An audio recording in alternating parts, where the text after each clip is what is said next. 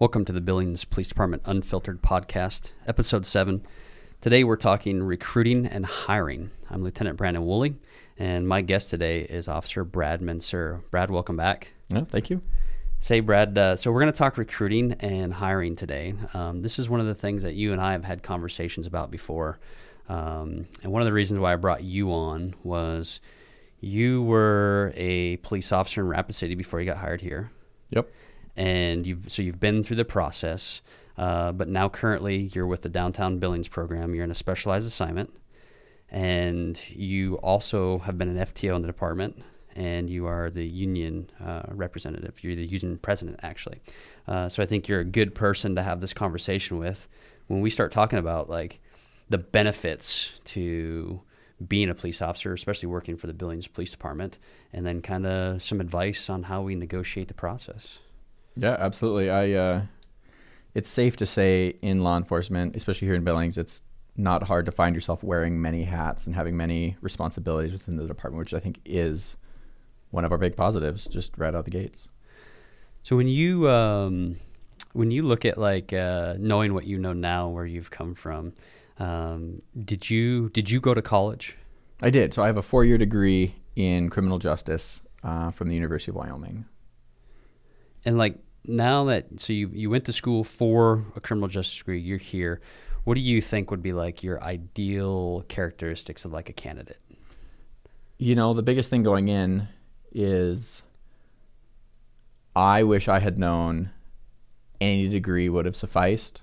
It's the knowledge and experience of going through college, um, the military, trade school. Um, the criminal justice degree itself wasn't important. If I were going pre law, I wanted to be a prosecutor in a city attorney's office. Yes, that would have been an important degree to have. Um, just that life experience, any degree is acceptable. Um, that would have been a good first step. Instead of listening to college recruiters, you want to be a cop? Tell you what, criminal justice is where you got to go. I haven't used it much yet, except for reading law when trying to apply it to cases, which isn't that often, you can pick that up anyways. So um, go for what interests you. Uh, it might make you a more well-rounded officer than than not. Um, and then, then, like I said, you'll get that those several years out of high school into adulthood where you can gain some life experiences and be able to apply those and have a little more maturity under your belt as well. You know, that's one of the things that when I talk to, to guys when they're calling and, and they're looking for information or what they can do to make themselves better, I'll actually recommend that you go to college and you get a degree in something else financing, business management, um, some type of technology. Like you were saying, those many hats. Uh, so what happens in you know eight years after you start and you become a detective and you work financial crimes and you're doing frauds, uh, knowing how to work numbers and see how that stuff flows could benefit you. Plus, it's an excellent backup plan if this career doesn't work out for you. Yeah, there's always reasons people have to leave the department. Uh, you make 20 years retire, you're only 45 if you went in at 25 no better time to start with your second degree or your second job on your first degree. And if that's in accounting or any other applicable skill, um, you have something to move right into. So, what does uh, a day to day, what's it like to be a day to day as an officer? What are your duties like? What's it like to, to be a police officer here? Well, there's one of three shifts that a patrol officer is on either our day shift, our noon shift, or nights. Um, they kind of follow the time of day it describes. Um, each shift kind of has a somewhat different start to their day. If you're starting day shift, you're going to come into a lot of crimes that happened overnight, but they weren't caught. Destruction of property, vandalism, theft from outbuildings, the garages or cars, um, things like that kind of get discovered in the morning when people wake up and go on their way to work. So you have a lot of not in progress property crimes, or you have the trouble with people who should have gone to bed and hadn't yet, and they're causing disturbances, fighting. Um, they're out still DUI. So that that's kind of what the morning shift deals with. First thing, the noon shift comes into a busy. The day's going. It's two in the afternoon. Everyone, everything's at its peak. That's that's the the peak of crime during the day is right around when noon shift comes on, um, and then night shift is kind of coming right into the bar crowd. Um, they're dealing with a lot more DUIs, fights related to intoxication, and so each shift kind of has its normal ish crimes that they run into on a day to day basis. But you know, we're each assigned a car that our car for four days a week. We check our car out in the morning or when our shift starts. We make sure all our gear is in order. Um, then you wait for dispatch to give you that first call. If if your area's open, you don't have anything going on. We're looking for traffic violations or um, if you have one of the more neighborhood type areas, middle of the summer, you're just looking for people to interact with. Go to the park, a bunch of people are playing. Not unusual to see an officer hop out of the car and start a conversation with some parents watching kids at the playground, see what's going on in the neighborhood, um, kind of get a feel for your community, which is one of the things community policing stresses. Um, myself, because I'm the downtown resource officer, my day involves a lot of walking around and talking, jump on a bike. Um, it's been really nice recently, and so we've been we've been biking around, walking downtown, lunch rush. Just people will stop us. We're just have conversations. Um, and then we're looking for violations of law as well, on the proactive side. And so we work uh, 10 hour shifts, four days a week. Um, when you're, can you explain how these shifts are bid? Like, how does it, how do you determine, or how do we determine where you go and what, what shifts you're going to work? Yeah. So by union contract, we are, we work four 10 hour days a week. Uh, so 40 hours, anything over that's paid out at overtime. And we bid our shifts yearly in December and starts in January. We bid that by seniority. So guy who's been here the longest has first on seniority, and the newest officer is lowest on seniority. And so when we go through our bid, everybody gets a choice. We have a big open spreadsheet. These are the days, and everybody gets to pick. So the first guy has pick of the shift. Goes down to halfway. There's probably still a lot open that are desirable. Um, people have different motivators to go to different shifts. Um, here in the Billings, we get we call it pay differential or shift differential. And so if you work on the night shift, you get two dollars extra an hour on top of your pay just for working at night. You get a dollar extra just for working in the noon shift. On top of that, we get 75 cents an hour extra just for working on a weekend. That's from Friday at 6 to I think 8 in the morning on Monday after the weekend. Um, so there are people who want to work weekends and want to work nights. That's two dollars seventy five cents extra than what the guy working Monday through Thursday on a day shift is making. Um, which at the end of the year, considering overtime and things, that can add up to be a considerable number. Um, and so we bid, and as it goes down, yes, we do have a few guys at the end of every rotation that end up getting forced to either a noon shift or a night shift, and that's where they're going to be for the next year when new hires come in after they've gone through the academy process and the field training process, they will get put on whatever shift needs them the most. Um, so if we have four guys coming in we have two spots on noons and two spots on nights, within those four, their seniority or their hiring number, they get to pick which of those four they go to. So one person will probably get forced to a shift. Um, and then the shifts get a rebid. So if noons was short two people and two people just came on, um, everybody gets to repick their days if they decide to, based off what days are open. Um, and very typically, a new officer will find themselves on a Tuesday, Wednesday, Thursday shift, um, which has its benefits. You know, you want to go to the lake, you want to go hiking. I can tell you, a Wednesday is a pretty good day to go to the mountains. Uh, not many people. I want to go to Costco. Tuesday morning is perfect to go to Costco. You're off. No one else is off. Everyone's working. So there are benefits to working that middle of the week shift. Um, and so that's that's how that kind of goes. Yeah, and daycare benefits. I know a lot of guys will work the night shift, so they can sleep during the day. If their kids are home during the summertime, they can save money on daycare. So some of that shift work isn't all all uh, doom and gloom. You know, I, I, can think of a few guys that have work a night shift so they can be up to take their kids to school, sleep all day so they can take pick their kids up from school. So um, they're sleeping when no one's around and they get as much family time as possible. You go to work at 9.30 at night you get to be there for dinner you get to be there for breakfast and you hit all the in-betweens.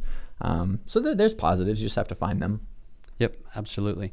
So talking uh, about pay we're going to go over our pay scale real quick. So an entry level officer makes 2686 uh, and we have what they call 22 steps and that's based off of years of service.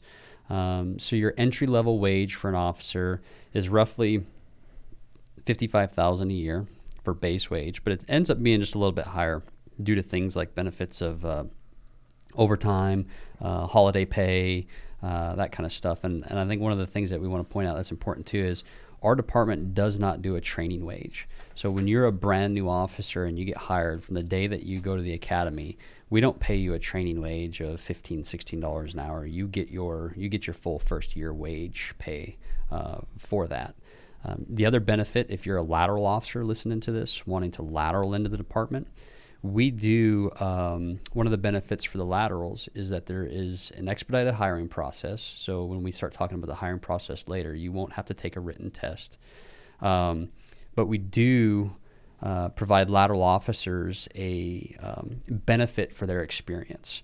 And so once you're done with your probationary period, so that first 12 months, you'll make that 2686. But you will be allowed a step increase up to uh, an additional six years of experience. So if you come to us with, you know, uh, eight years of law enforcement experience, once you finish your probationary period with us, you'll get moved to a step eight uh, which is roughly 32, 34 an hour right now. So that's almost a $6 an hour raise in your first few months. So that's one of the benefits if you're a lateral officer looking into this would be those lateral pays. You know, and I think a big thing to remember is like I came here at four years of experience in another state, in another department comparable in size.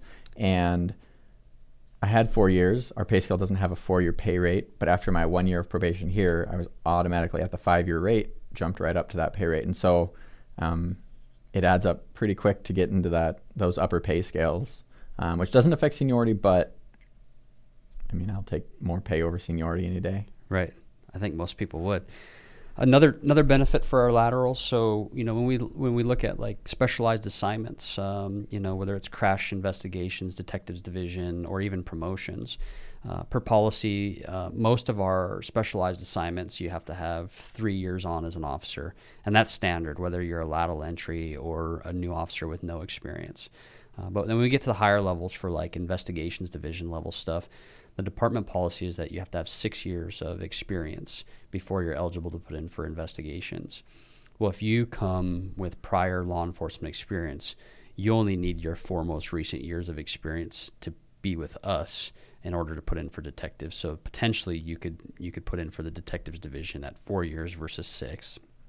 And the same pattern goes with command promotions. Uh, command promotions are at eight years of experience, uh, but six of your most recent years have to be with the Billings Police Department. So there's a couple other benefits to, that would maybe speed up some trajectory for you in your, your career pathway.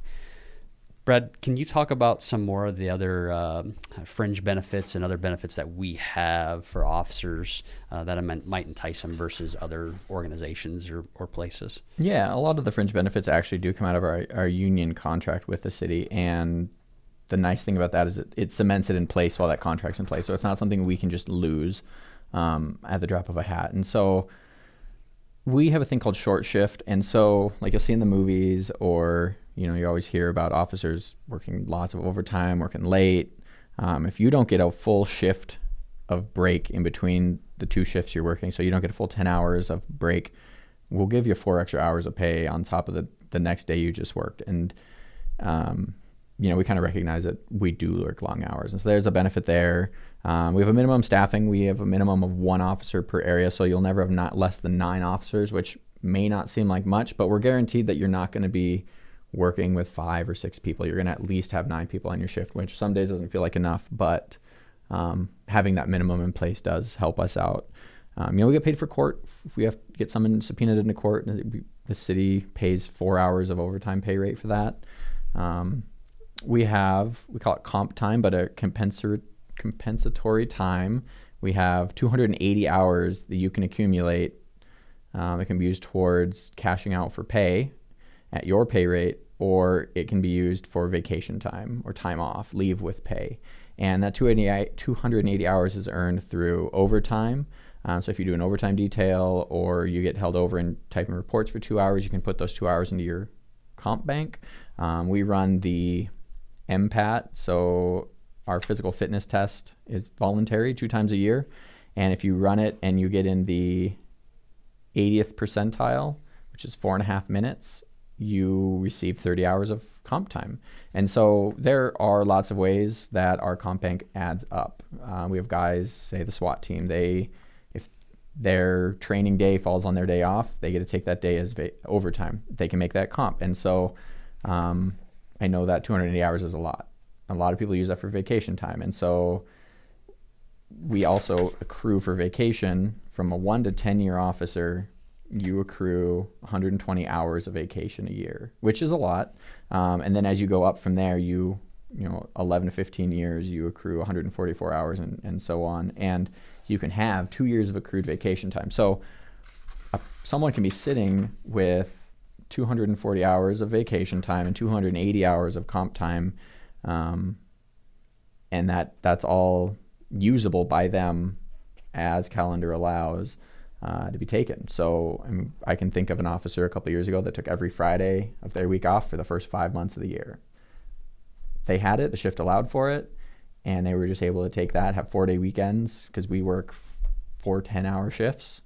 Um, worked out pretty nicely, and they were a more senior officer, but I mean, that's one of the benefits that we can work around too.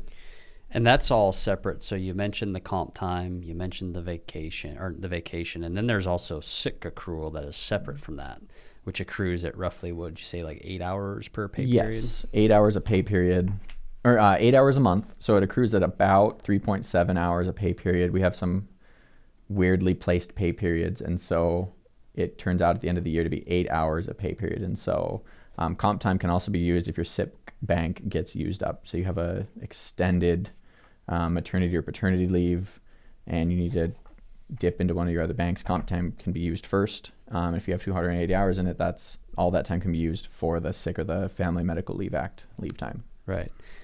And then we have like what is it like 10, 10 paid holidays? Is that right? Yeah, we have 10 federally recognized holidays that we take here. If you're working on the day of the holiday, you actually get a full day's pay plus 10 extra hours of pay for working. If you're off, you still get paid for that day and you get paid a little extra on top of it, but not the full two days worth of pay.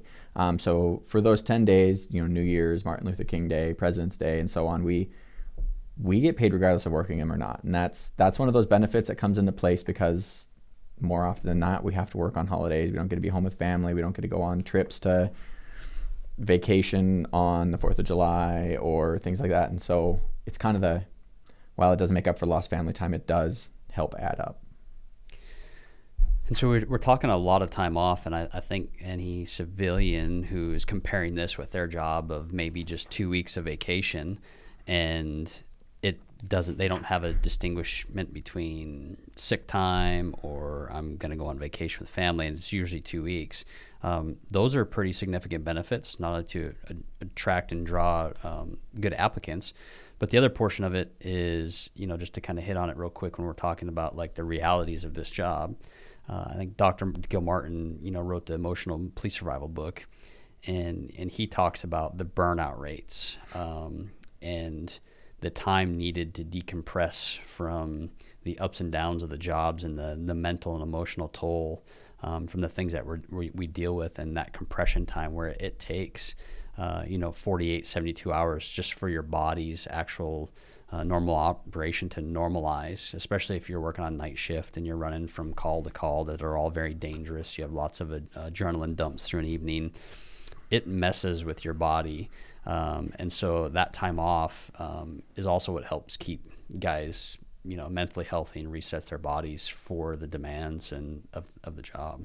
You know, and with that, I think we have six or eight. I can't remember which one, but um, provided by health insurance or by the city, uh, free counseling sessions. They have a special name for them, and the, the counselors are specialized in law enforcement related um, counseling. But we we have that on top of all our other benefits too. So if someone's really actually feeling the effects of the burnout, um, having some problems with the job, or an incident just happened, I mean, we get like eight free counseling sessions. Um, you know, with that, we'll have the guys that don't take any sick leave they're healthy all year. They don't need any time. Maybe they don't have kids. They, you know, if you don't take any sick leave, you get 30 hours of pay. You know, if you take a day, you get two days of pay. And it kind of goes down from there hour by hour, but you get up to three days of pay for zero sick leave, and, that, that's a benefit for not for not in. calling in sick. Yep. yep. And so, I mean, we've got guys that definitely use that. So a couple other benefits that we have there. Um, so we get an equipment allowance. Most officers mm-hmm. get uh, four hundred and fifty dollars a year. If you're in the detectives division where you're required to do like a suit and tie, uh, that's eight hundred uh, a year, and that helps you know uh, keep boots and other equipment that you need for the job that are approved. Uh, and then a couple other things like, uh, do you want to explain longevity pay? Yes. So confusing and it involves math, but after your 15th year, uh, or between your sixth and 15th year, you you get more pay based on how long you stay here, and it adds up more and more as the years go on. Um, and so it's just an incentive to stay. And so after your 15th year into your 16th year, you start making more on your your multiplication of years and pay. Um, very confusing. It all adds up. Uh, certification pay is another big thing. So if you go to the academy, your post basic certification, and if you work for four years with your post, you have the opportunity to become an intermediate certificate holder. And I believe eight years after that, you have the ability to get your advanced certificate. And with those comes required training hours. You have to attend so many classes and trainings and refreshers um, in law enforcement relevant courses.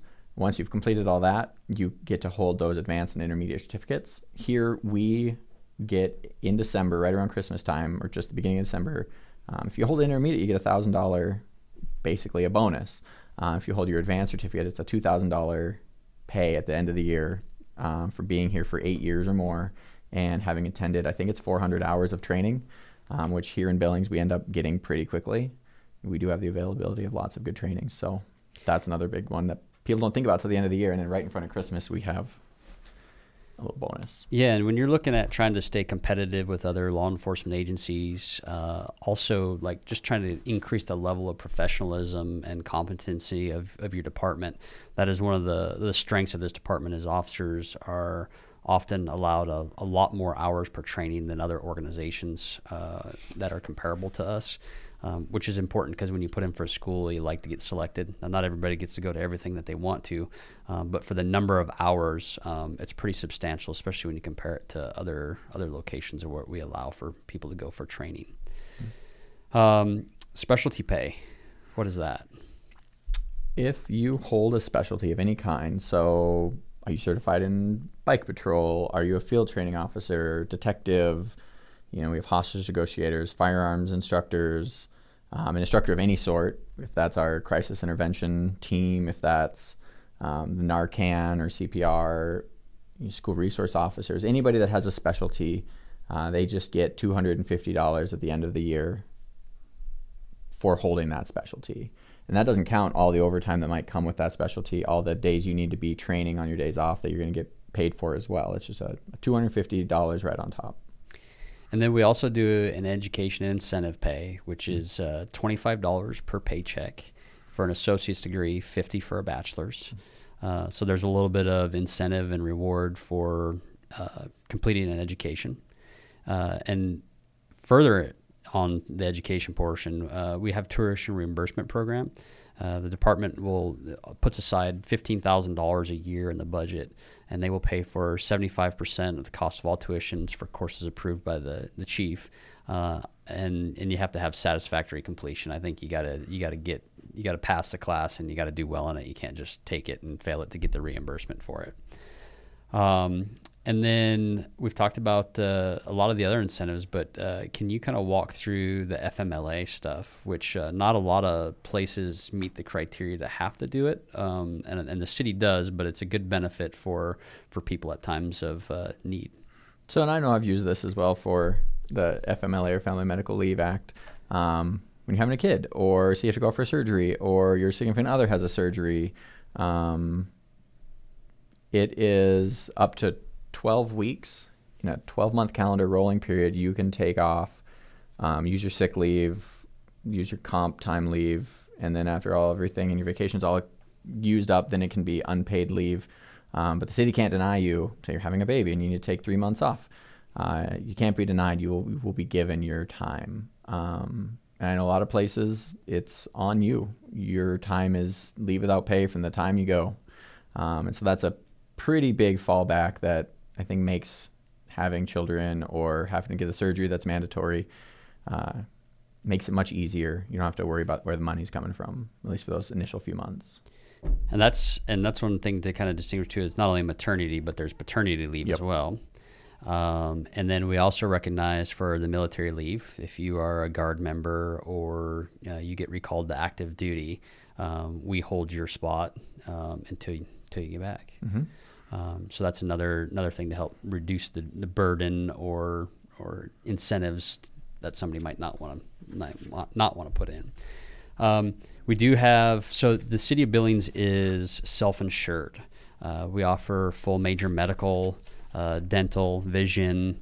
Uh, they do have some life insurance um, that's there, and they're all reasonably priced uh, compared to what other people are paying who don't have insurance providers. The uh, the insurance uh, costs um, and benefits are really good. You can go to our website and you can find out some more on the specifics of those you know medical benefits. Uh, that way, we don't spend a lot of time on those.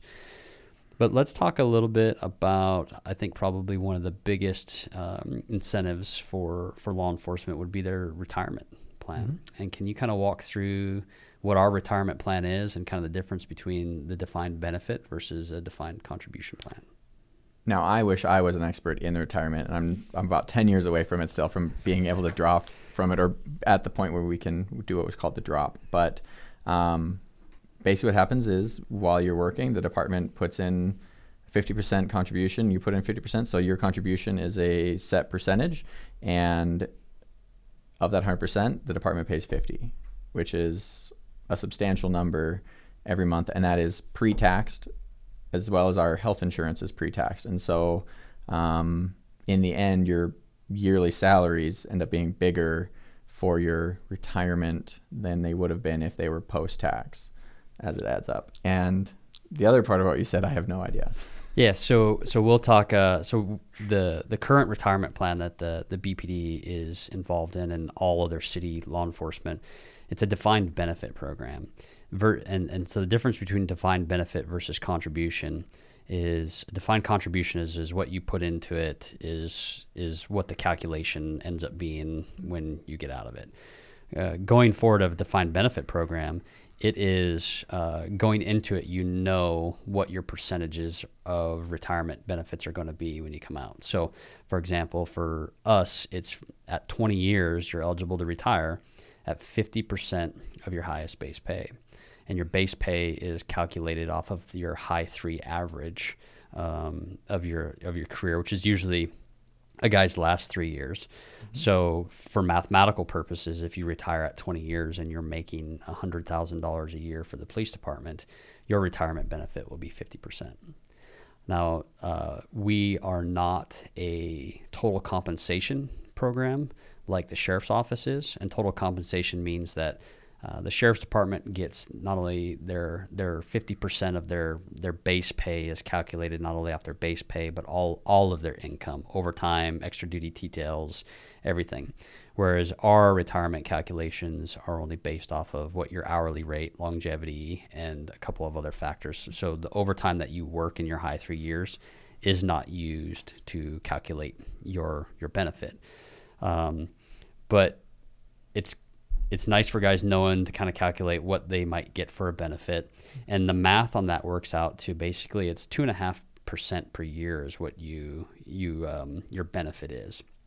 So uh, that what you were talking about with what was taken out of your paycheck and what the city matches by by law and where the the retirement is it's 9% of your paycheck automatically comes out with without any of, of your say. You just you have to contribute to it. Once you hit your 20 years every year after that that you serve that you complete is an additional 2.5% meaning that if you work for 30 years your defined benefit is now 75% and theoretically if you work 40 years i believe it's it's up to 100% um, not many guys make it to the, the, the full 40 um, and as of right now, the retirement system that we're involved in is solvent. It's whole. Uh, it is in the black. It doesn't. You know, there's no risk of it right now at this point. Um, being changed or or having some problems with it. But that's what the retirement looks like. The other benefit um, for retirement that we have is the city officers a 457B. It's a deferred compensation plan. Now, why the city doesn't uh, match to it already because you already contribute to your your defined benefit program to the state. It does allow officers to be able to put into a, um, a tax-free program, very similar to like an IRA or uh, you know a 401k at another place. So officers are still allowed to be able to contribute up to the you know the state limits. I think it's like 19,000 something this year, where you can contribute up to 19,000 a year into this. That's pre-tax, um, so it can you know reduce some of your your taxable income, and it's just another way to diversify your your retirement benefits. And I think the last major, uh, uh, you know benefit towards retirement that the police department has is what they call as a drop program. And you're pretty familiar with that a little bit, are you? Or I wish I was more familiar, but I know it takes a snapshot of what you're getting paid now, and for the next five years, it increases at a or it adds a. Yeah, I wish I knew more about it, but I'm so far away now. I haven't taken the time to look into it. Yeah. So so the so what the um, the drop program is is one it was an incentive to get guys to to retire earlier than having them stick around for 30 or 40 years that way you can you can keep new guys coming into the organization uh, as well as it's a way for them the, the benefit to entice them to do so and so let's say if i put 20 years on uh, i can now technically retire from the state system and and and get your benefit uh, but what you end up doing is is you actually exit the state retirement system that you're contributing in, and then all of your contributions, that nine percent, goes into like a kind of like a mutual fund or a deferred compensation program, and so uh, that's where all of those contributions go into that specifically. So what you were normally putting into the defined benefit program is now going into a deferred compensation program for a period of up to five years. Now, at the end of that five years, the officer can retire and take whatever money is in that deferred program and their 20 year retirement. Or if they decide that they want to stay another five years, they'll re enter the, the state retirement program and start at year one. And then so they need to have another few more years to get vested into that. And then they accumulate back at 2.5% per, per year. Mm-hmm. So those are the retirement benefits. Obviously, you know how long this podcast is up; those those could be subject to change, but those are current as of as of when we re- recorded this. So we've talked a lot about about like the benefits or what it's what what the police department offers to be competitive, uh, to to attract qualified candidates for for the police department. Let's um let's talk about um, you know some of the recruiting challenges that we kind of face because before we start talking about our actual process, um, we try to gather uh, when we're looking at trying to hire candidates. You know, we might have to go through uh, 25 or 30 candidates to get one qualified, viable candidate for a whole uh, enumerate of, of reasons. Uh, but but what we try to do is we try to get the biggest uh, hiring applicant pool that we can. And one of the trends for the last you know many years now is, is our hiring pools are decreasing. Uh, when I hired in 2007, I remember that the police department had to book uh, or, um, hotel conference rooms, and I think I was one of maybe like 250 officers that was taking a test and you know fighting for a chance to interview. And this last uh, process that I opened up a few weeks ago, I got like 42 applicants. So you know, we we in the recruiting realm we struggle with the the keeping the the big pools because the the bigger the pools we have, the more likely it is that the we're going to get better quality applicants and and more of them, which improves our our hiring rates and successes with the you know diversity and everything else. But when we have these really small um, applicant pools, it makes it hard. We have to do more work to just get a couple of good applicants for the for the process and some of those challenges we've been seeing on, on, on a trend. I think uh, we, as a police department here in Billings, aren't um, aren't immune to anything else that any other agency isn't seeing. Uh, there are a lot of good paying jobs out there nowadays. Um, you know, the, the tech jobs, uh, people, a lot of people have been going to college. Um, and then, you know, we have uh, just competition with other agencies. Um, some of the things that we'll talk about here in a little bit, you know, like drug usage, you know, like everybody's, you know, a lot, I shouldn't say everybody because that's an assumption, but, you know, a lot of people have experimented with marijuana before. Um, so we have, you know, certain disqualification criteria for drugs um, and drug usage. So that kind of limits some of our pool. Uh, and then, you know, some of the stuff that we're fighting mostly um, in this time is just a lack of applications, um, which affects you know the the lack of diversity. Now, I will point out that the department does, in the realm of minorities, uh, match or exceed what the community is. The one area where we we don't reflect the community is in the Native American population, and we would really like to see those numbers come up to the, the community a little bit more. Um, and there's there's um, uh, with low applicant pools, it's just a challenge of getting anybody to, to want to be a police officer these days. And some of that's public perception right now. Um, we've we've seen that with the um, with the current trends and events, with all the reform going on. I think there's a lot of people who may be looking at this job going, "Is it worth it? Uh, do I want to be that guy that has to make those decisions and end up on YouTube or on a mainstream show?" Um, and that's what kind of that can kind of turn some people off who might be interested in this job. And and to those who are afraid of um, being in that position to have to make a decision and stuff like that i'll i'll sit here and tell you that you know the law enforcement profession is still one of the noblest that you can be in. Um, while everything is under a magnifying glass right now and it seems like um, that can overshadow all of the good that is being done. Um, I know on a day to day basis and interaction that, you know, that this profession is still noble and good cause and you can make good decisions and still help people without that liability and risk that you, you might fear and fall out from an incident. So, uh, moving on a little bit. So, we've talked about some of the challenges. Um, the other challenge that we have um, is with the police department is our hiring process. It takes roughly six months for us to get you through the hiring process. And if you're looking for a job right now, a six month waiting time at minimum uh, can turn people off. So they might just go somewhere else to try to find a job or pick a different career path. So if you're getting ready to put in with us, understand that about six months, five to six months, is usually the quickest that we can get you get you brought on board, and that causes some challenges for us as well.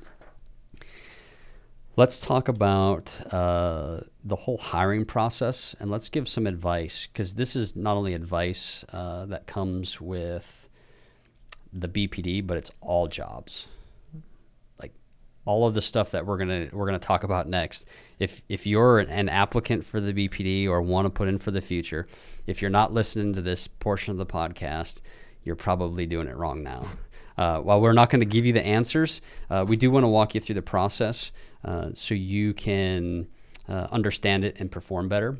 Uh, mainly, one of the, the prime examples that I have is is the police department hires based off of qualifications and performance.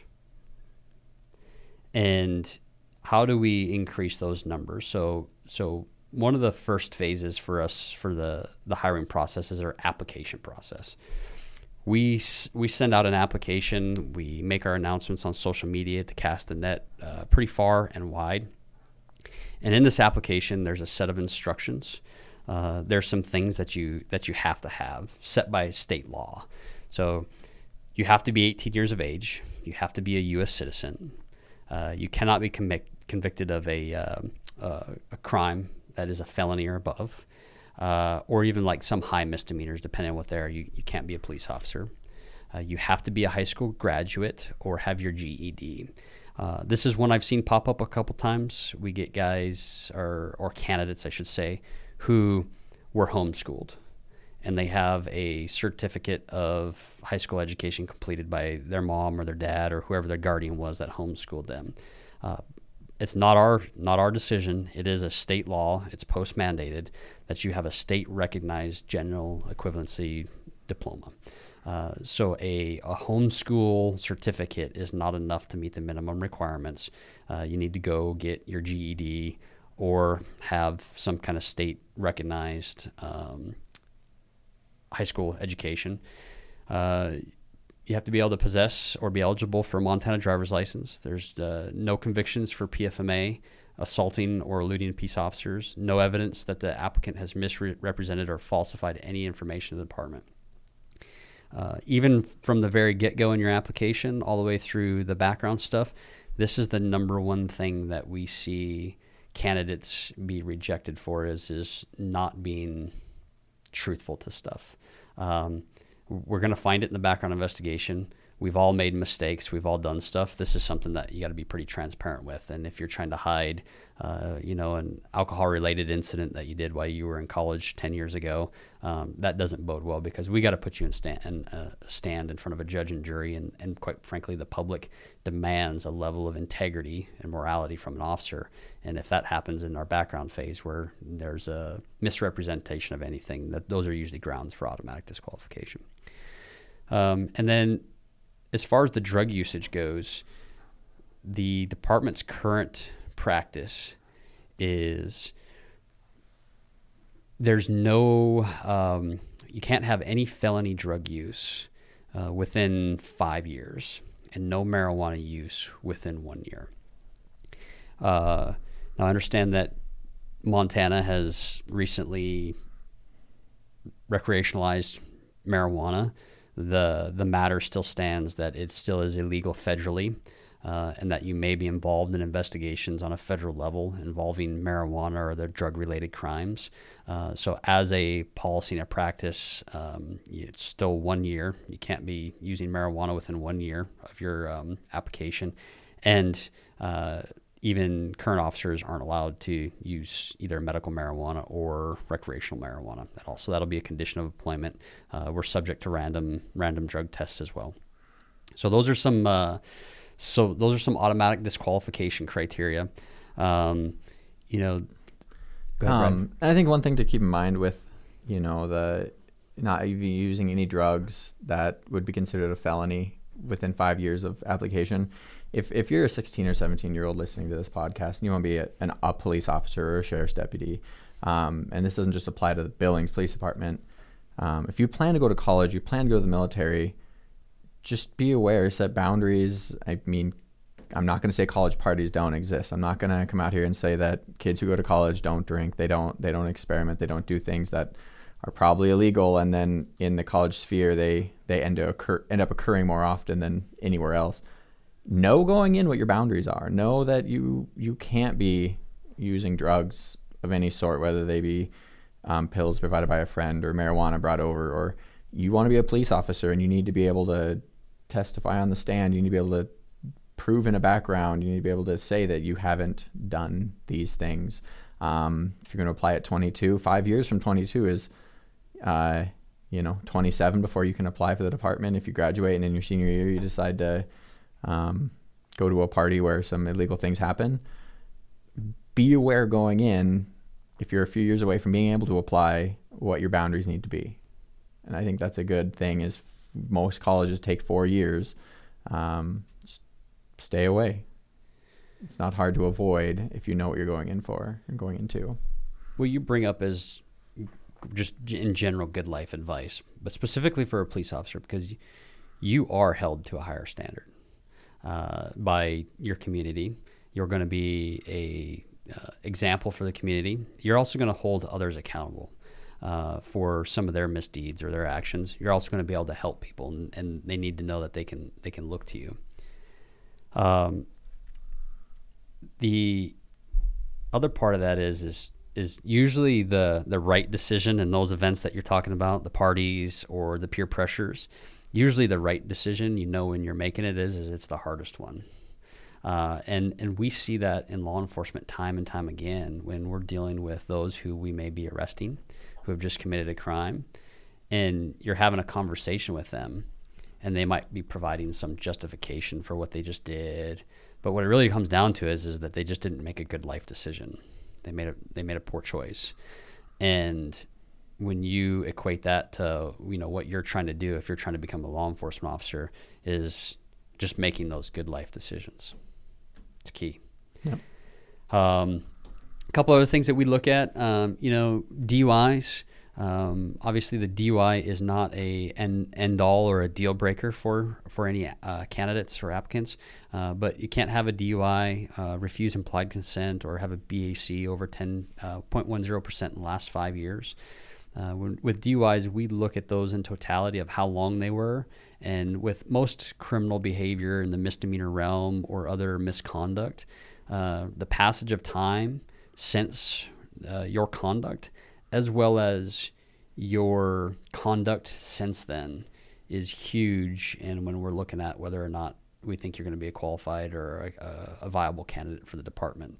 Uh, so we all make mistakes, uh, but it's very important with what you do with those mistakes afterwards. One thing in law enforcement that's very important is taking responsibility. Uh, and it can come to two things, you know, the did someone get a DUI? Did they take responsibility? Did they go in front of the courts? Did they, you know, lack of a better term, did they just uh, plead guilty, take what the judge gave them for a sentence? Did they go to their classes? Did they comply? Or did they fail to appear, not show up, skip out on a warrant they got called in on, failure to show up for bond hearing? Did they not go to their scram class or get the scram bracelet or their prime for life class? I mean, two totally different endings to the same charge. Um, where obviously, if, if an officer applies with us with a DUI, we want the officer that took responsibility for their actions. I, for one, can say I've crashed a police car.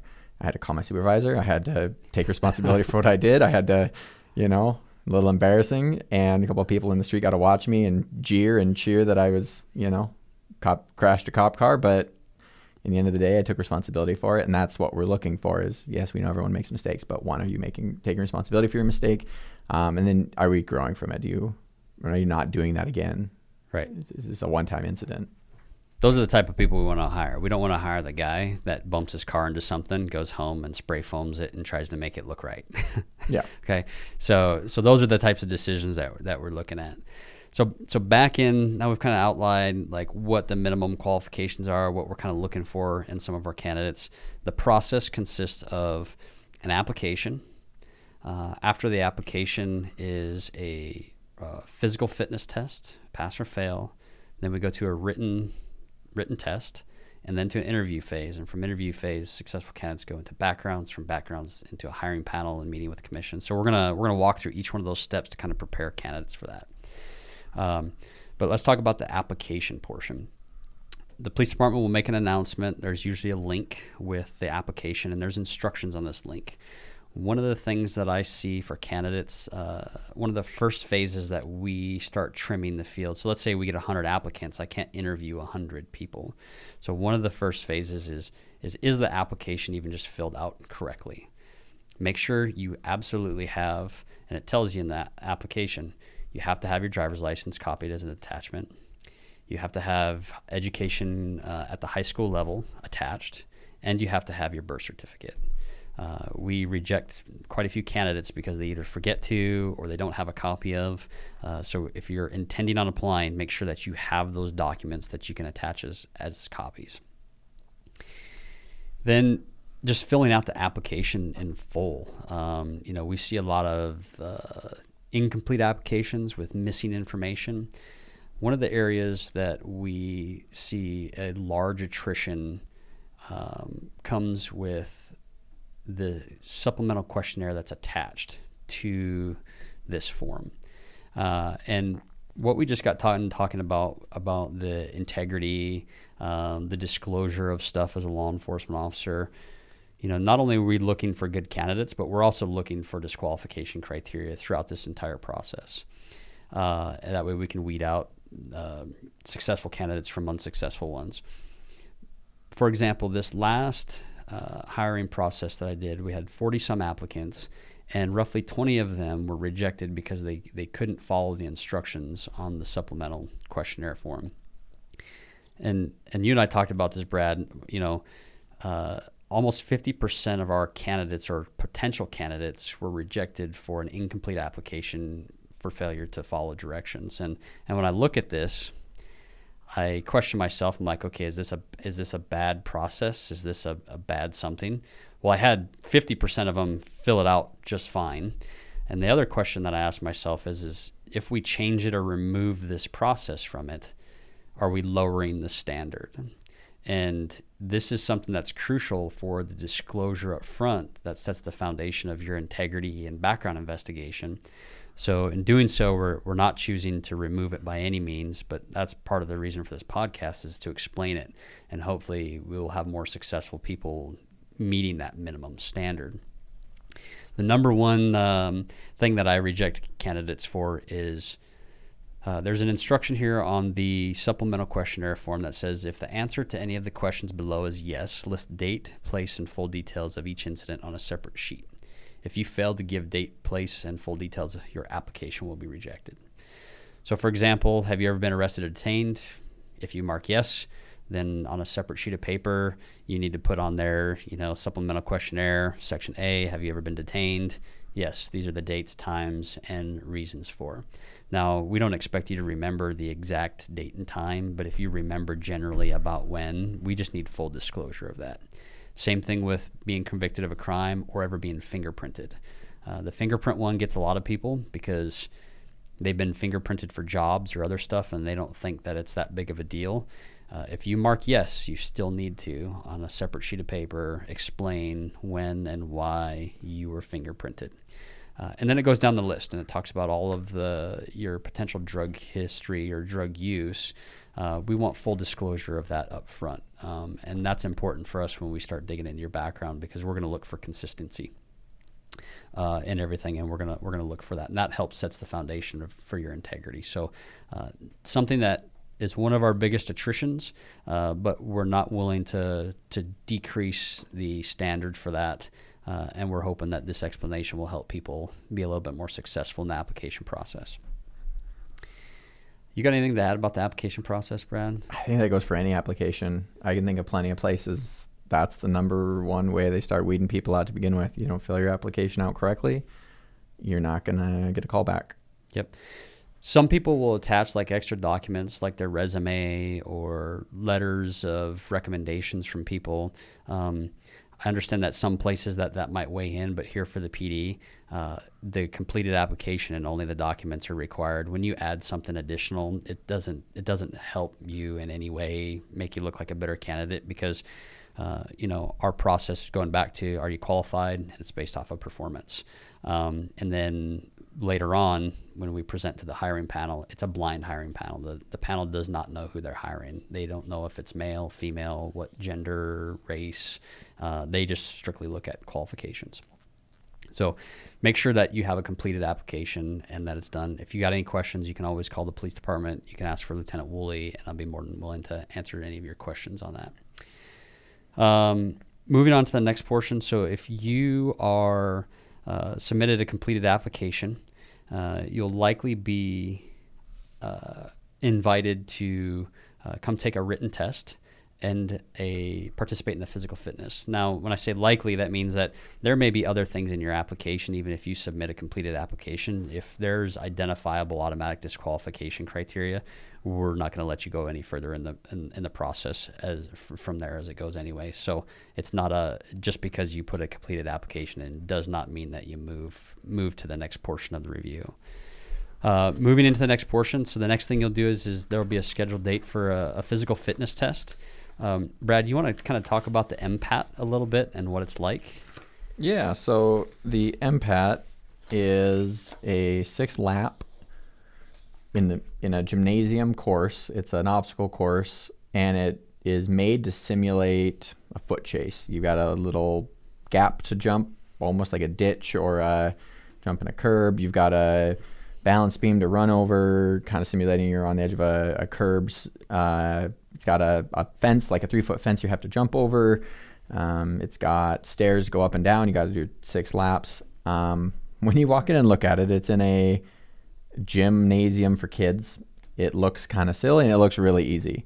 It's one of those things you can't sleep on though. It's not if you're a CrossFitter, if you work out at a CrossFit gym, you're going to do just fine. If you haven't prepared at all, um, it's going to be tough. People go in and they'll they'll you know an average person doing 30 seconds a lap can do just fine at it. It will hurt. It will be tiring. Um, but people go all out, do a couple laps, and they've gassed themselves. That's all they've got. And I was just talking with one of the supervisors who puts it on. And he said the biggest problem he has with people coming into this is they take it like it's a joke. They run too hard. They didn't train at all. I mean, we're not asking for Olympic athletes, which would be nice, but we are asking people to do a little, you know, go jogging a couple months ahead of time, be able to pass the standards. Because um, I'll tell you, when you get in a foot chase with someone, especially when you don't want to lose some uh, a significant or a serious crime to the community or an individual, um, it's not something we we want people to lose. We don't want you to not be able to catch the the suspect. Um, and the community on the whole wouldn't wouldn't want people getting free just because the officer was out of shape and couldn't chase someone down. so we have an expectation of being fit enough. Um, and so on after the the six laps, we have it's called the push pull. It's a little device. It's got some weights attached and a rope, and you've either got to push it in all the way or pull it out. I believe it's 75 pounds.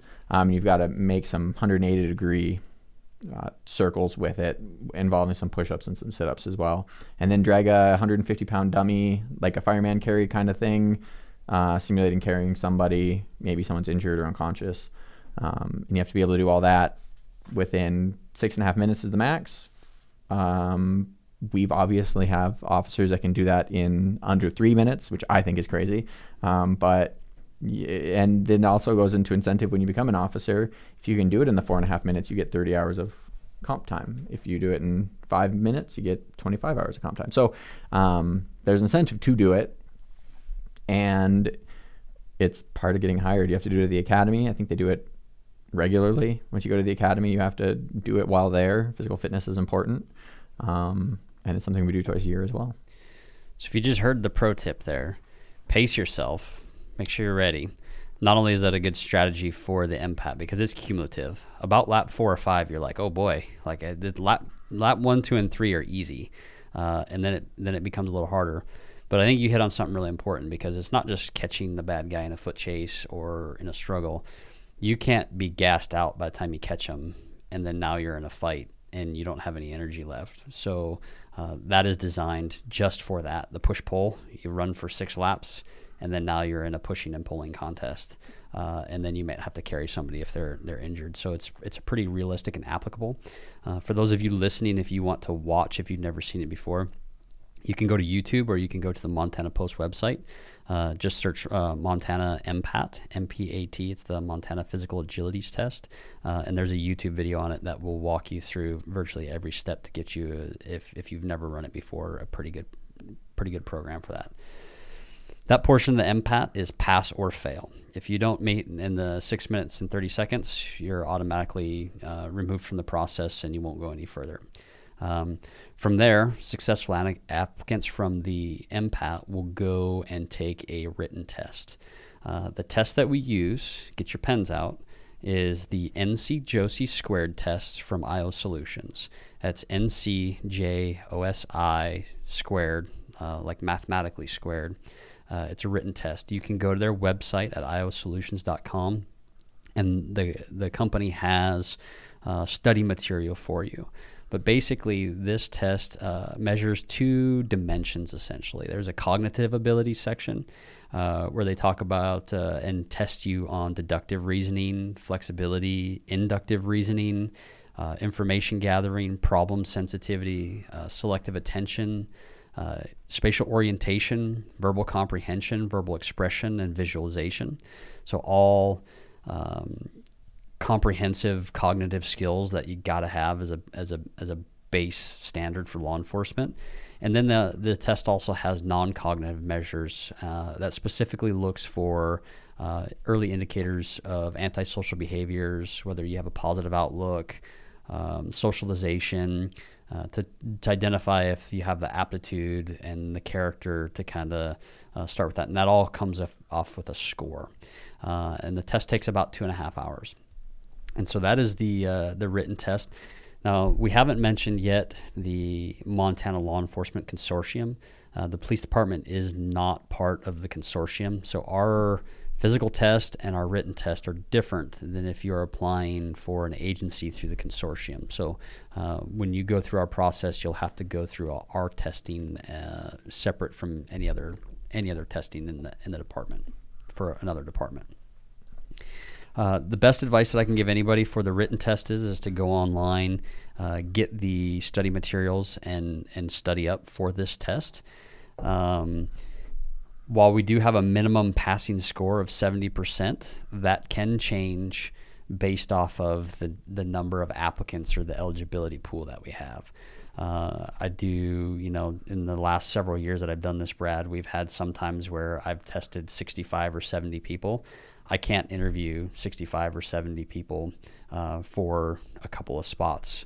So we will use the test to um, identify the top candidates.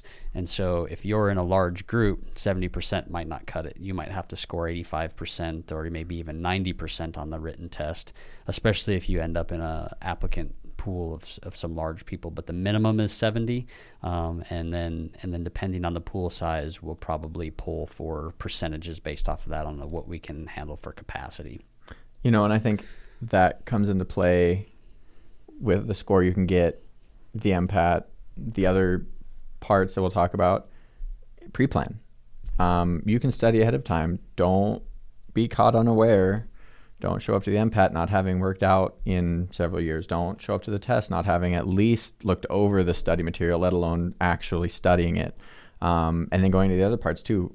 Preparation is key, and we we do preparation in our job every day, all the time. Um, we are constantly having to to update ourselves on law, constantly have to update on current techniques for use of force, especially in today's climate. We're we are doing really well as a department, but it's on the officer to keep themselves updated. We can only provide you the material, um, and so I mean that's just that's just another key to this is we're looking for officers who are prepared, who read ahead, who studied into the department and things like that, and we'll bring it up again because it, it, it is in every step of the process.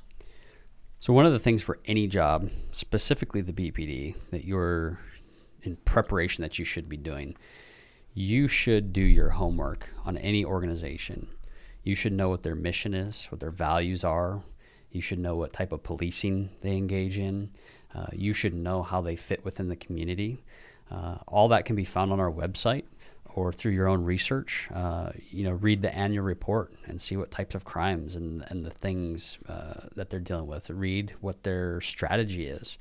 Um, you know, and this goes, you know, like even if, like you said, you're talking to, you know, if you're 13, 14, 15, 16, and you're looking to, you know, want to be a police officer, this advice goes to if you're trying to get a job at McDonald's or Albertsons, like if you want to go in there and be competitive and uh, really impress those and show your your character, do homework on the organization, and when you're in your interview you're a little bit more educated, you're a little bit more knowing about what uh, the organization stands for and how it fits in the community and how you fit within all of that picture.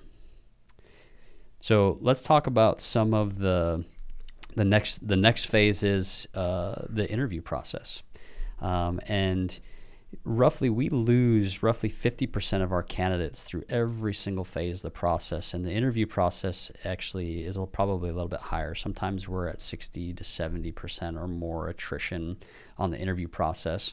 It is a challenging one. It is different than what most people are probably used to um, for a job interview. But a lot of this comes back to what brad was talking about was the preparation that you put into it ahead of time uh, you normally see the results on the back half. So, uh, looking into the organization, seeing what they're in and about, um, even being realistic about the pros and cons of the job. Could you hit on some of those, Brad? Yeah, you know, we have I I as union president, as an officer for 10 years, I want new officers coming in with a realistic expectation of what this job is. Whether there's an interview question or not, I and I'm a panel member on a lot of new hire interviews as well. I want someone to come in with a realistic expectation, um, and I want them to make it known that they know it as well. Um, there's no hard feelings if you come in saying or knowing that this job can be dangerous. It can weigh on you mentally. Um, they've developed, it's not new now, but cumulative PTSD. All of the exposures to traumatic incidents over a 20 or 30 year career adds up to very commonly PTSD in officers, firefighters, paramedics, nurses. Um, and it, it's a field of study that's not quite new, but it's still developing. And you know, you're going to miss holidays. There, there are cons to the job. You could be injured. Um, we had an officer who had to medically retire early because he was hit by a car. Um, and the damage to his leg was irreparable to bring him back to where he was before that. And he was a very fit and competent officer before. Um, there are there are inherent dangers to law enforcement on top of um, community perception. Um, so you need to weigh all of those and know that going in. There are definitely pros. Um, people in Billings really like law enforcement. They really like the police department. They really get along with the sheriff's department. We have a very good reputation here. And I can walk around and be offered every meal I try to buy to be bought for me. I will argue with them and buy my own meal, but people want to buy our meals. They want to buy us a cup of coffee. People will see us on the side of the road and flag us down just to say hi. And I know a lot of other communities may not have that, but I mean, there's a, a positive is we have a very good outlook in the community. Um, we have very good training. The pros for that are you can be a very competent officer at a high level um, by being here. And so we have, you know, our pay is very good. We have a good contract. We have a very positive police department. And so we have we have all these pros, we have these cons, but please go in knowing what they are. Don't don't have any um, misconceptions about what the job is. It is dangerous. It is rewarding. It, is an honorable profession, um, and people just need to know that going in. Yeah, that's really good advice. That should set your foundation um, and give you the best outlook for it. Because when we start talking about your interview and some interview strategies that'll help make you successful, not only with us, but anybody else, that's where it starts. And and I'd like to tell people like you have to know where you're at before you know where you're going or know how to get there. And so you really need to do a real serious um, uh, mental evaluation and checklist on on where you're at and what you're getting yourself into before you before you come into this process. One of the things I always think about is have you prepped your family for the sacrifices you have to make to be an officer? That may not be anything to do with the interview, but it's a very key point. Is does your family understand what you're getting into? Do they understand you won't be around for Christmas? Do they know that you're going to be working nights and you're probably going to be crabby on your first night off because you didn't get any sleep or you have to go in for training? Is everyone ready for the sacrifice you have to make, which is your time? Um, so that's a big thing to go into as well. Um, and then transitioning to part of the interview is the first part of the interview that everybody always misses the the oral resume. Yep. I don't know if many other places do it. I've heard a couple do, and I've heard other places don't. When I was in South Dakota, we did not do this. Um, we are expecting you to come in and give us 10 minutes, no more, and we don't want it to be much less, 10 minutes of your resume given to us, like spoken to us. We don't want to read it. We want you to tell us why you're applicable for the police department. Um, give a couple minutes on education, your if you did anything of note in high school, sports, captain of the team, did you go to college? What did you go to college for? You know, GPA. Did you graduate? Did you not graduate? Please tell us why. Um, we're not looking for excuses, but valid reasons are always appreciated. Um, and then we're looking for job history. What led you to us today? And and work to make it make it applicable. Um, myself, I was a lifeguard. That may not feel like it applies, but we have first aid training. Um, while lifeguards don't have much authority at the pool, you are the boss. You're you're in charge of making sure everyone's playing in a safe manner. And so 16 year old me wouldn't have thought about it, but now I can I can say it in a way that would make it applicable to law enforcement. Um, we use store manager. You talk about those for a few minutes. Um, military experience. Military experience is a big one because I would say half our department has military experience um, which is great. We welcome it, and we we would like as many people from the military to apply for us because we, we end up getting good candidates out of the military. Um, but guys need to know we don't know your acronyms.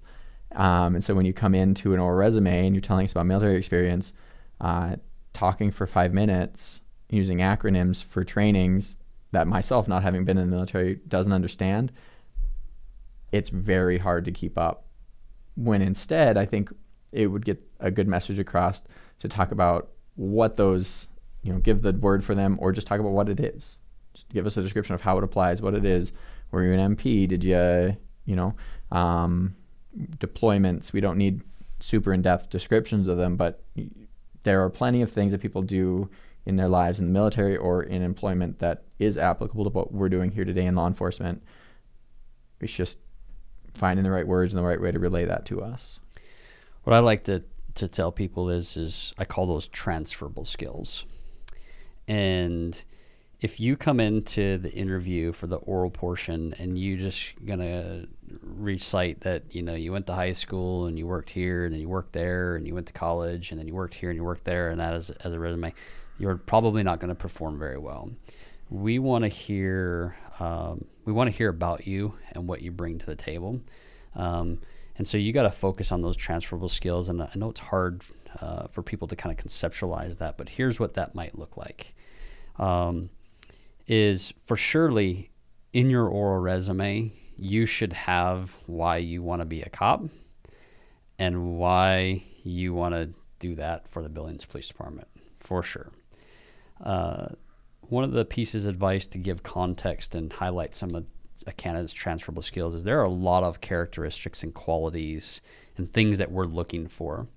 We're not looking to hire a bunch of robots that are the exact same people. So your answers are going to be different for everybody. Um, but you got to highlight some of those transferable skills. And let me give a good example. If you worked at um, McDonald's, do you do you communicate with people? Do you communicate with people from all walks of life, uh, from all education ranges, from all socioeconomic statuses? Do you deal with angry people sometimes? Uh, do you have to de-escalate or problem solve those? Those are things we're, we're talking about. Um, as a law enforcement officer, you're going to have to communicate. You got to problem solve. You have to de-escalate. You have to have the ability to make a decision. You have to be able to prioritize uh, things, prioritize your time. We're also looking to hire people who, eventually, at some point, if you're a successful candidate, you're going to be in a police car by yourself driving around the city with quite a bit of autonomy. And we want to know that whoever we're putting out there has their own initiative to to to do work and do what needs to be done and and make those decisions without having somebody trying to micromanage them. We're part of a team. We work together as a team. So now you can start to identify things when you play sports or you work at any other job. You need to focus on the things that those jobs taught you and how they relate to what you're going to do now and use your time to talk about those because if you just say that you worked at Albertsons you're you're not telling me anything but if you tell me that when you worked at Albertsons that you know you had to communicate with people you had to problem solve you worked as a part of a team and the lessons that you learned and what you're going to bring to the table you're you're going to score you're going to go score much higher on on your interview interview panel the other advice that I would like to give people is that when you start looking at trying to focus on characteristics or what it is about you that would make you uh, a quality candidate or an addition to the, the police department as, as a valued addition. Uh, I just want people to, because it's different for everybody, but when you see a cop car drive by, you need to stop for a second and you need to articulate all the things about what that cop car and that officer in that uniform represents and what they represent to you. Uh, everybody's got a little bit of diff- different answer. Everything kind of bleeds over into the others, but that's kind of your foundation of how you can kind of emphasize and sell yourself in that program. So that's the advice for for the uh, the oral resume, which is the second part of the interview process. The first part is a written exercise. Uh, I'm not going to go much more in, into that because we've given some other advice that would help you with it without giving away what exactly we do. But there will be a written exercise when you get there, and we're looking for how well you're able to quickly formulate answers, plans, articulate, handwriting, spelling, um, because writing reports and articulating things to a judge, jury, attorneys, or anybody else is a huge part of what we do. Um, and then then we you're taken into a panel where you give your oral resume and you ask a series of questions. That panel that uh, evaluates you, uh, essentially, there's five panel members that you'll end up interviewing in front of. Uh, they will each of them have 50 points to give you, so there's 250 points total in this entire interview process, and you're scored in 10 categories. And those 10 categories are uh, you get one through five points on every one of those categories. So one being worst or unacceptable, and five being the best, and three is only just average or acceptable. And you're graded on your written exercise. You're graded on your oral resume. You're graded on seven answer uh, question and answer portions, and then you're also graded on your appearance uh, and your dress. Brad, when you're sitting on a panel, talk about before we start talking about like questions and answering strategies. How do you evaluate a candidate when you're looking at dress and appearance? What are the things that are important to you? So we call it presentation in the, the scoring matrix, and there's about four or five things that it covers. Your appearance. So do your research. The Billings Police Department, we men are not allowed to have beards. So coming in with a two inch beard that you can have in the oil field does not translate to having done your research for us. Um, you know, the and there's always religious exemptions, but and and medical ones as well. But um, someone comes in with a button-up shirt that doesn't fit and a pair of khaki pants with a belt that mismatches their shoes. I'm not a fashionista or an expert on that stuff, but if it doesn't look right, I mean that's he didn't try very hard. We're a professional organization. Um, you may need to be appearing in court in a suit and tie. We want to know that you have the ability to do that. Um, so I my recommendation would be to show up in a suit and tie. Go down to J.C. Penney's, Herberger's, Dillard's for men's. I mean, we have plenty of stores in town that you can get a cheap suit, tie, shoe, belt combo, and and then for women, it's professional attire. A suit goes a long way for anybody, um, and I believe dresses, skirts, any any professional business attire is acceptable. It doesn't have to be pantsuit. Yeah, um, not not formal. We're not looking for a black tie affair, but yep. we are looking for business, not business casual. Business professional attire. Yes. Um, it goes a long way. A good haircut. Um, we have in our policy grooming standards, just like the military and the army. Um, we're expecting when you come to the job that you will match those. If not, I mean, there are disciplinary actions for that kind of thing for not following along. Um, the other part of presentation is how you speak and how you sit. Uh, everyone comes into an interview nervous, and we understand that. Pacing is not a good op- idea. Using a lot of filler words, which I am not great at either, but the ums, likes, awkward laughs at the end of every single sentence. Really practice interviewing, even if you don't know the questions. You can practice with people. Um, and cuss words, obscenities. Those those get people every time. Um, yes, cussing exists in our world. Let's not bring it into the interview. Um, I don't even want to hear the the ones that are somewhat acceptable. Let's just keep it totally out out of the interview. Um, it'll definitely get your points marked off because it, it doesn't come across as professional. The the the panel is going to be looking at you to see if they can imagine you as an officer and how you deal with stress or pressure. And I get the interview as a stress and it's pressure, but so are some of the very very dangerous situations that we have. So how are you handling that? Yes, you're going to be nervous. Yes, it's visible, but how are you performing under that stress? That's a that's a matrix of that. Um, and then you really need to go in the, with the mindset of of portraying how you would handle that and handle um, keeping good communications and the attention of the panel because as a police officer you're going to be tasked with going into uh, volatile emotional unstable situations that you're going to have to de-escalate gain the attention and compliance with your own verbal words and so that's another portion of the presentation is is how well are you at grabbing the attention of and and getting people to go along with what you're what you're saying and trying to portray what, what's happening. And, and that's a good kind of a gauge for them to determine you know on on the streets and are you really going to be able to perform up to that task. Moving on to the uh, the interview questions uh, before I get some of your advice one of the things I want to bring up is is when we get into the interview portion, while you should not ramble, you do need to articulate clearly and get your points across because our interview process is zero feedback, which means that the the interview is scripted, uh, and if you don't understand this question or where they're wanting to go with it, there's no questions for you to be like, well, what do you mean by that? The the panel will just simply reread you the question. Uh, so you have to be able to be articulate and and we see that being one of the biggest problems that we see with unsuccessful candidates is they they have a hard time articulating their answers. Um, they give very short short answers to the point when we're looking for more, specifically uh, to you military members who are putting in. I know that if you've been in the military for any length of time and tried to get promoted, the military promotion boards are very brief, very you stand at attention and you're rigid and you answer the question and you move on to the next. Um, you know, we see a lot of successful military um, or a lot of candidates from the military who aren't successful because they come in, they stand at attention, uh, a question is asked to them, they answer it, and they move on to the next question. Um, our interview process is designed to break out your thought process.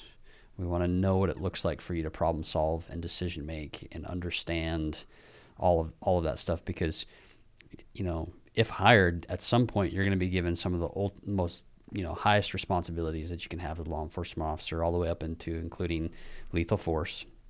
Most of your daily stuff though will be engaged in essentially the restriction of people's civil rights by arresting them and putting them into the criminal justice system for proper due process.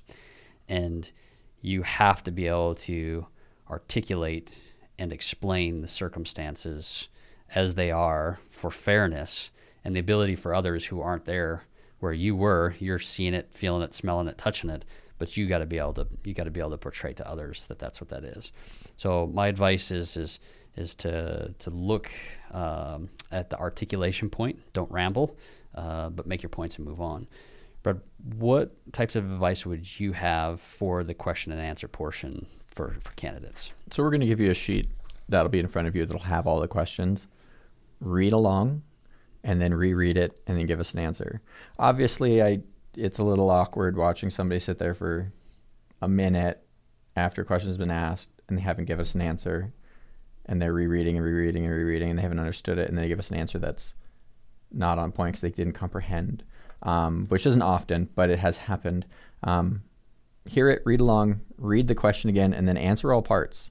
Um, that nothing's a trick question, but some questions have more than one part, and a lot of people do miss multi-part questions. Um, a lot of people also give us, if we say give us an example of, we're looking for an actual example. We're not looking for conjecture. We're not looking for if I were in that situation, I would. We're looking for actual situations in your life, in in your job experience, in your your usually professional life um, as to ha- answering the question. We're not looking, and it we're not looking for, well, knowing myself, I would do this or I would do that. That that's not an acceptable answer. So answer all parts, read everything thoroughly, make sure you're answering the correct question you're being given, um, and then giving us complete thoughts.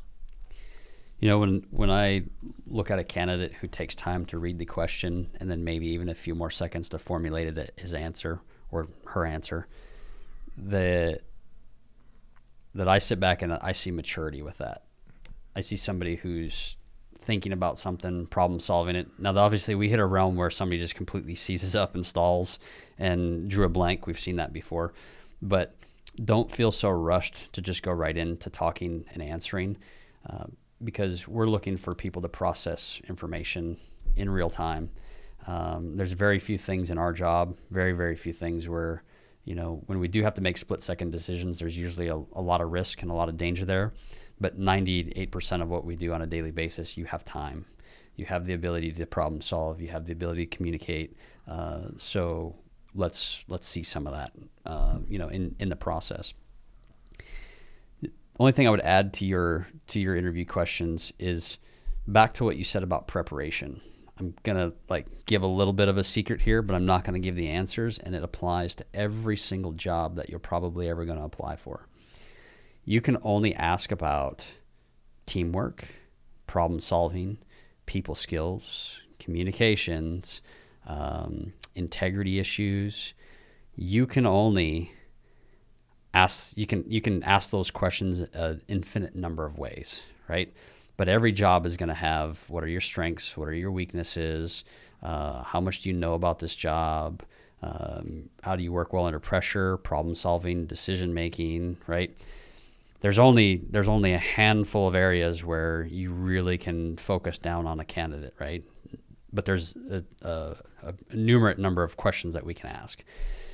So that's my advice is when you are reading the question, you have to answer it. Provide an example. Be prepared for all of those types of questions. There's plenty of research you can do online, Police One, that kind of stuff to figure out kind of what's going on. But to our most successful candidates are those who can look at the question and see what the meaning behind that is. That's a teamwork question. Nope, that's a problem solving question. Um, and then you can build that into your answer and tie it in. If you're really good, you would probably be familiar with some of our policies, procedures, or the department, and you could tie that into your answer with whatever you have going on as well. So, uh, as you can tell, the interview process has a lot more going on to it uh, than anything else. I think the other thing that we see when when candidates have a hard time articulating themselves is one, there's a fear of them coming across cocky or arrogant, which holds them back from truly answering a question. Uh, you and I were talking about this just before the podcast, uh, and that, um, you know, while you don't want to come in and act like you're bragging about yourself, you do need to come into the interview and leave it all on the table because you're competing with other people who want the same job that you do. Uh, and the best advice for that that I have for anybody is is you know stay away from the I I I I did this I did that I did this I did that and focus on what those experiences taught you or what you learned from something or a characteristic that's important to you versus saying I do this I did that I did this I did this. Well for example, you could come in and say, "Well, I was uh, the captain on the football team, and I've done this and I've done that," or you could simply explain that as the captain of the football team, you know, I was tasked with leadership, this and this. Uh, I had to earn the respect of my team. I had to do this. I had to make decisions. That's the differentiation between coming in and saying I, I, I, I, I, and telling the panel what you're qualified and you're capable of. What other advice for the interview process? Because that's one of the big areas where we lose another another big group of candidates. What, what can you think of, Brad? The biggest is answering the whole question. More people miss out on that. If you we have a two or three part question and you only answer one part, the best I can give you is two out of five points. Maybe three out of five if it really hit hit on point. But answering the whole question. Most questions have multiple parts. Not all of them. None of them are trick questions. We're not looking for the hidden meanings. Um, you know, if you're gonna sit, sit up straight. If you're gonna stand, don't pace. Um, I have a bad problem with shaking my legs and fidgeting with my fingers and picking at my nails and just you get 30 minutes you just can't do it. Just be be try to be as calm as you would need. Take a big deep breath if you're nervous. I mean it's not unusual for an officer to be nervous on a scene or to maybe be scared but it's how you act under that pressure is what we're looking for. So with today's technology there's no reason why you can't sit in front of your computer and your webcam turn on your computer's camera function and rehearse your oral resume and practice some of your body and, and sit back and watch those videos and you'll be able to catch the ahs, the ums. Uh, are you looking in different directions? Are you engaging? What are you doing with your hands? What are you doing with your feet? Because the panel will see you. You're you're sitting at a table, uh, but they will be able to see your legs, your feet. You're in the chair, uh, your hands underneath. So be aware be aware of all of that. And those are all tips to try to get the best score that you can. And I guess one point, don't name drop. We understand in this community you may know officers, you may have a parent who's an officer or former officer, you may have aunts, uncles, um, grew up with officers. It doesn't help, and I can't say it hurts either, but um, we get a lot of guys or girls that'll come in that'll want to talk about the time with officer such and such, or the time when, well, that's not really your story at that point let's hear about you. You know, it, it doesn't hurt that you know officers, and maybe they even helped prep you for the interview. Um, but it, it, I wouldn't say it's too beneficial. And it probably distracts from your accomplishments and your qualifications for the interview. Yep. Uh, do your preparation, your work. How how bad do you want it? How bad do you want to be there? You're you're competing with everybody, and as with everything else, you can always, um, you know, call and ask questions. Like I say, we're not going to give you the answers. Um, and always ask to do a ride along. Now yes. that we're getting out of extreme COVID lockdowns, hopefully soon we'll be able to start allowing people to do ride alongs again. I remember before I got hired at both jobs, I did ride alongs, and it's a great way to learn about the culture of the department, the how the guys actually, girls, ladies actually feel about the department they work for. You know, we hire a lot of POST certified, so officers who are officers in other places. Um, I don't know how other places do that, but I, I think we might be kind of the, the an island that we have a nice department and we end up hiring people who know they want to be here and they've been places that were worse off than we are and they're they're coming to a department where they want to finish their career at. So um, yeah, ride alongs are a great experience, and if we can start getting those again once it's safe, um, it's a good it's a good option as well for looking into the department. Absolutely. Uh, our Citizens Police Academy, we'll be starting that back up, uh, as well as listening to these podcasts, learning a little bit more about the department and issues that we're dealing with. So I'm going to talk briefly before we close out um, about the process that happens after your interviews if you're successful, because the selection process doesn't just stop at the interviews. We go um, successful candidates get a conditional offer of employment afterwards when they go to the background phase. And con- it's conditional upon successful completion of background meeting with police commissioners uh, hiring panel. And we're going to briefly discuss how those work so you're kind of you're primed for for the next steps but our background investigators spend roughly three months or so on your background, and they're going to they're going to meet with your family, your spouses, all your coworkers. Depends on how old you are, expect them to go back roughly 10, 15 years. Uh, and they will look into your history, your credit, your finances. Um, and it's a pretty, um, they, they really get into your personal life. And if you're a private person, that might, that may, might be bothersome to you. But we really have to identify some of uh, that, that who we're getting is, is a qualified candidate. Um, you're mandated by state law to have a, a, meeting with a psychologist and, and for to meet with them, who's paid for by us, uh, and it's it's non-confidential. It's to us.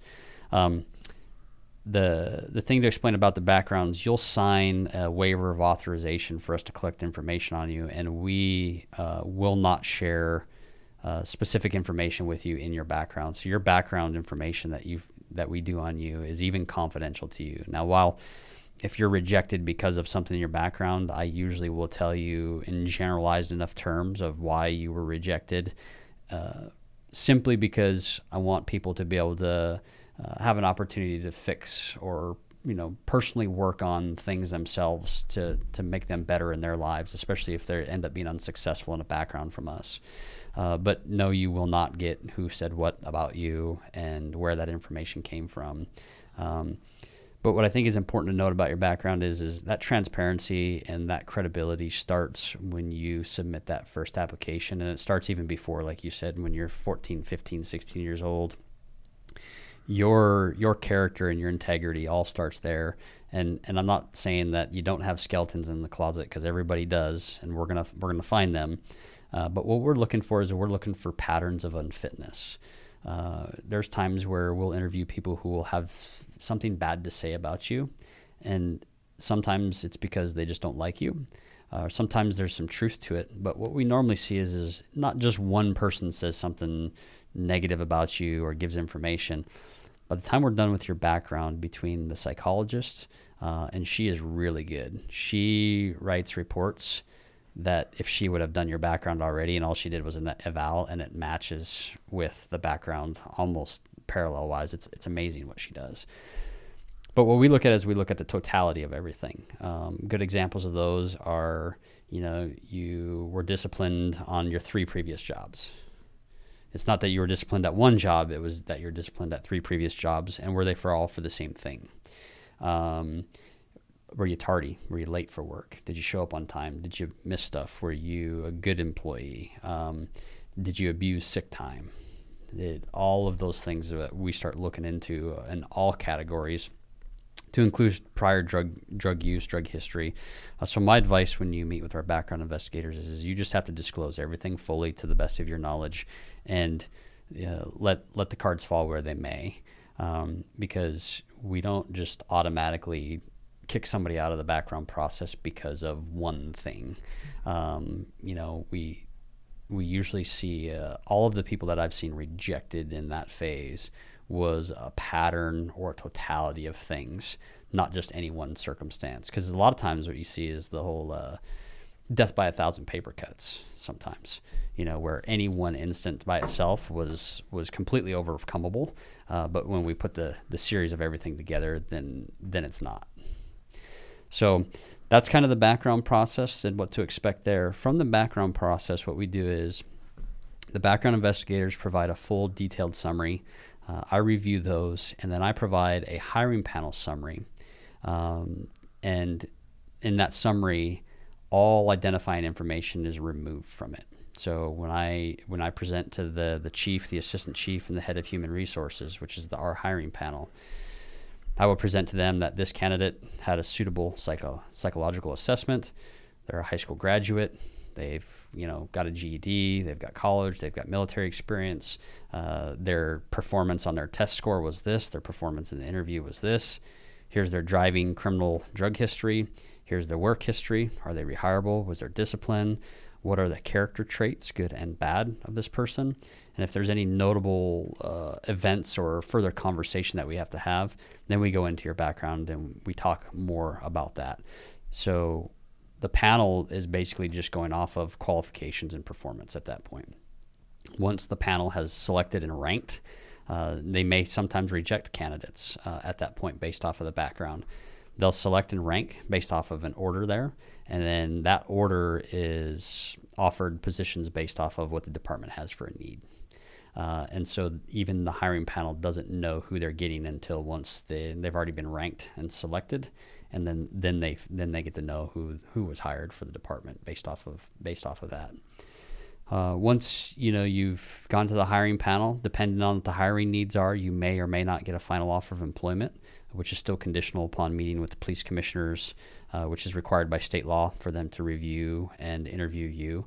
Um, and that's a that's a, a process by state law. Um, and those police commissioners do get to review your background. So when you are interviewing with them, if they ask you something personal, you, that's that's usually how they figured it out. Um, and the the panel is made up of three citizens. Um, they are they're very interested and hold the department in regard and who they hire to make sure that we have good candidates quality officers who are going to be in their community um, policing. And then after that, successful completion of a drug test and physical um, assessment by a physician, just to make sure that you can meet the, the minimum performance requirements, being able to sit in a car, wear wear a vest, that kind of stuff. It's all uh, human resources. And then after that, uh, the final employment, you'll start with the, the, the police department. Uh, you, your first week is firearms training. You get sworn in, and then you get shipped off to the academy for 12 weeks. Uh, and then after the academy, then you come back to us for three more weeks of admin training. Uh, it should, you know, you should be in the mindset that the academy is just the, the bare minimums and the base knowledge foundation, and that's our starting point with you. So there's another three weeks of administration time that we do things like defensive tactics. We do a full day of CIT training with you.